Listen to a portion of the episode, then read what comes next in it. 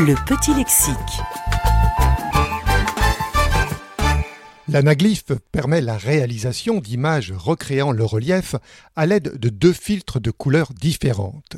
Ce principe repose sur la stéréoscopie, le fait que la perception humaine du relief se forme dans le cerveau lorsqu'il reconstitue une seule image à partir de la perception des deux images différentes provenant de chaque œil. Ce procédé fut décrit pour la première fois en 1853 par l'allemand Wilhelm Rollmann à l'aide de dessins bicolores stéréoscopiques regardés à travers des verres teintés. Puis, en 1858, le physicien français Joseph Charles d'Almeida présenta à l'Académie des sciences de Paris un dispositif de restitution en relief. Avec deux projecteurs équipés de filtres rouges et verts, il projeta des stérogrammes photographiques sur un écran. Les spectateurs équipés de verres colorés pour la restitution du relief découvrirent une image en trois dimensions. Mais c'est en 1891 que cette technique fut véritablement mise au point par le français Louis Arthur Ducos du Oron, l'un des inventeurs de la photographie en couleur. Il eut l'idée de superposer deux images rouges et bleues sur un support en papier.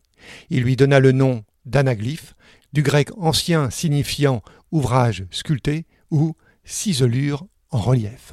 Ce procédé sera popularisé en 1923 suite à la diffusion d'une image anaglyphe de la Lune que le photographe français Léon Gimbel réalisa à partir de plaques autochromes de l'Observatoire de Paris. Le grand public équipé d'un lorgnon bicolore découvrit alors cette image en relief dans la revue L'Illustration. Cette parution lance à la mode des anaglyphes imprimés. Louis Lumière adapta ce procédé au cinéma en 1936, mais il ne connut pas de succès. En 1935, la commercialisation des filtres polarisants inventés par le scientifique américain Edwin Herbert Land lança le début de la restitution des vues stéréoscopiques en couleur naturelle. La NASA utilisa cette technique lors des missions Mars Exploration Rover en 2003 et Phoenix en 2008 pour concevoir des images numériques trichomes déphasées en mode anaglyphe depuis la surface de Mars.